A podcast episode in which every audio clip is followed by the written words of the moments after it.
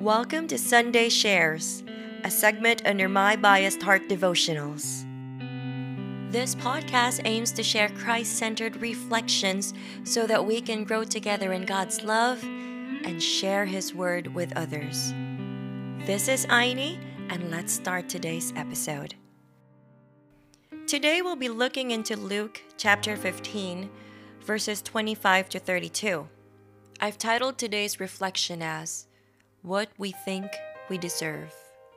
Almost everyone knows about the parable of the prodigal son, about the younger one who asked for his portion, squandered it all, and then came back, begged for forgiveness, and then his father welcomed him with open arms as if nothing happened.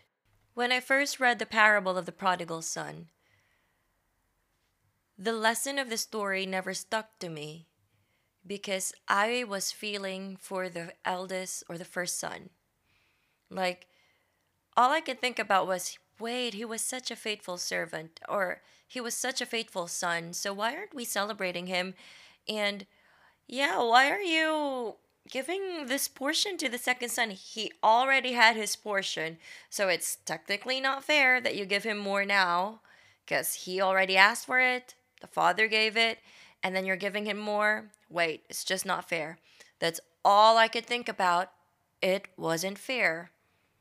I was so stuck about the fairness of portions that I failed to realize or I failed to see the moral of the story about the celebration that there is when someone who lost their path or someone who went astray is such a good or wonderful celebration when they come back to the Father's love. Now, as I was praying and reflecting on this parable years back, I know it was God um, talking and reaching unto me, making me understand why it took a while for me to understand the message He was trying to relay. And um, the first point is it was never about the eldest son in the first place. Or to make it more relatable, it was never about you and it is never about me.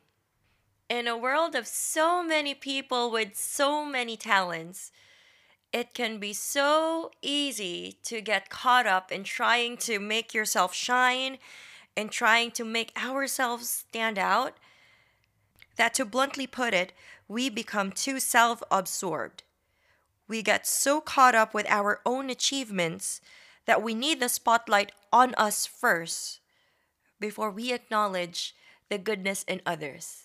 Now it says here in verse 25 Now his older son was in the field, and as he came and drew near to the house, he heard music and dancing. And he called one of the servants and asked what these things meant. A classic example of being too self absorbed is being too scared to ask, being too busy to care. He had asked one of the servants to look instead of doing it himself. He could have so easily done it himself, checking what was going on by going into the house and seeing what the celebration was. Instead, he had to ask his servants to do it for him like in the real world, like where we are now, technology is so evolving that if we wanted to reach out to someone, we could just so easily send a text message, Facebook message, there's WhatsApp, Instagram, whatever messaging platform there is. There's so many means to say hi, to show someone we care in the best possible way that we can at that particular moment. Now, what could have prevented him from doing that? I think the eldest son may already know what was happening, but he may have been in denial with what was going on. It could have been his pride stopping him to go and check for himself. I think many of us can relate to this, missing out on a lot of things simply because we cannot tend to our pride that we always have to be the first ones to know. And if we weren't, then we weren't going to attend that invitation. Moving on to verse 27, and he said to him, Your brother has come, and your father has killed the fattened calf, because he has received him back safe and sound. Verse 28 But he was angry and refused to go in. His father came out and entreated him. Verse 29 But he answered his father, Look, these many years I have served you, and I never disobeyed your command. Yet you never gave me a young goat that I might celebrate with my friends. Verse 30 But when the son of yours came, who has devoured your property with prostitutes, you killed the fattened calf for him. Reading this verse years back, I was so totally with the eldest son. I was like, yeah, yeah, yeah, he never left your side. Why aren't you giving him the fattened calf? And why didn't you give him any goat? And I think we all can relate to this that we all do something so good or we do something grand, it goes unnoticed. So if we see that someone gets the thing that we've always wanted or we always asked for, we think that, hey, stop, you don't deserve that, I do. Most of the time, we have set the bar so high for others, forgetting that when God gave his son to die on the cross for us, there were no exemptions. When Jesus died on the cross for our sins, he did not say, Well, except the one who wasn't able to attend my crucifixion, or except the one who did a lot of wrongs, except for the one who lied, except for the one who couldn't attend Sunday service, or accept this and that. No, there weren't any exceptions. When Jesus died on the cross, he did that for all of us. He didn't say who deserved more or who deserves less. We should let go of the mentality that we deserve more than someone else. We should stop saying, What about me? and instead think of what else can I do to help. Also, his father still invited him to the celebration, right? But the older son refused to join in. When we try to picture the situation, we can see that he was actually the one missing out. Because he let his pride in the way, because he thinks he deserved more, he didn't want to join in the party. I bet there was lots of food. I bet there was lots of wine. So, when he said no, it wasn't a loss for the father or even of his younger brother. It was his loss. He was missing out from the happiness that was going inside the house. And it made me think Am I missing out?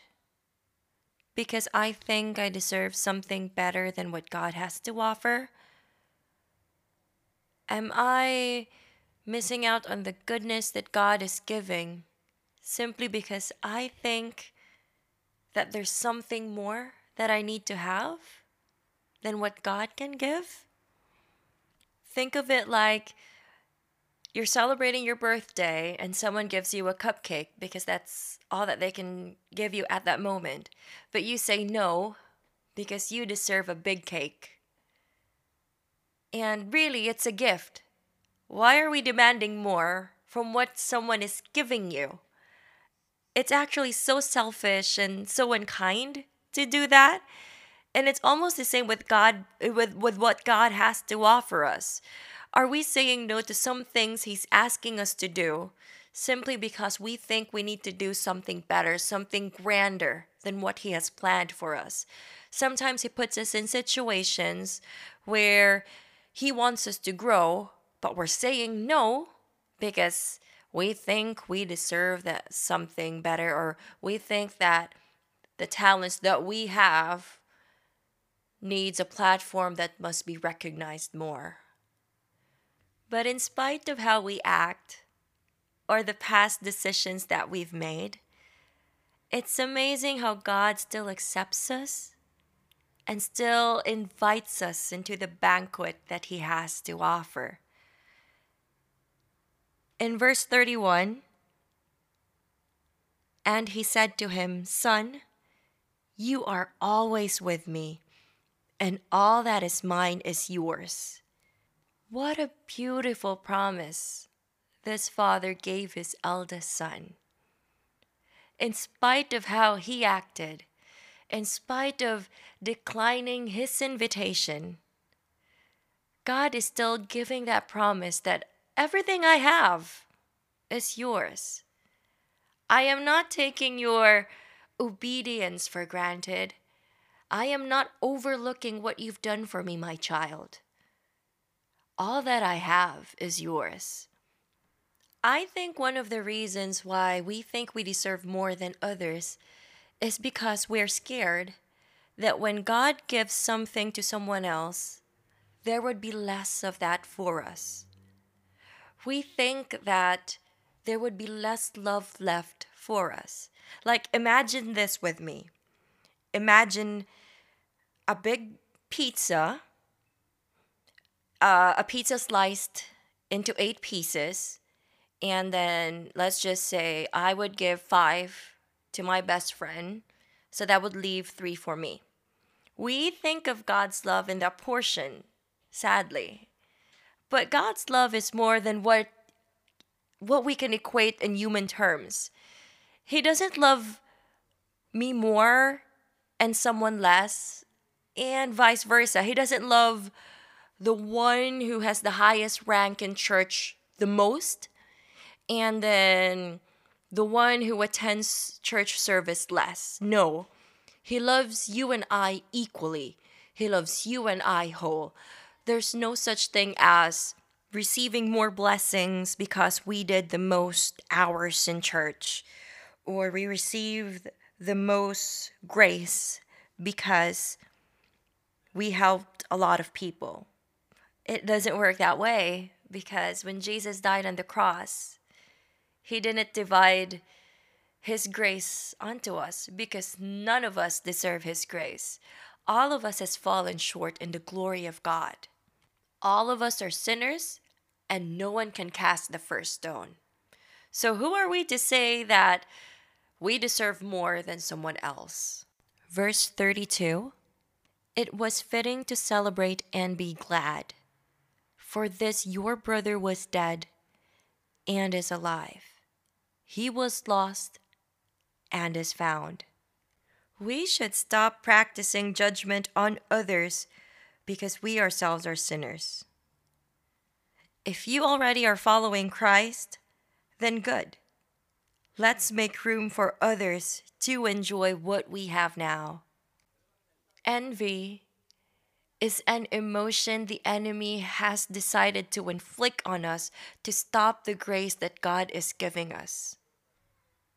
And the antidote to envy is gratitude. Being grateful for what we already have, for being grateful for all the provisions the Lord has made for us. So instead of getting jealous of what others have received, Let's celebrate with them. Instead of judging what other people have done wrong in their past, let's help them build themselves up again. Let's help people return to God's love. Let's help them realize that we are here to help, that we are not here to criticize, but we are here to help them build the confidence of God's love in them. In a world so full of what about me, let's become the ones who says, what can I do to help? And in a world that has set the bar so high for others, let's be the ones who bridge the gap. Let's be the one who helps bring people closer to God.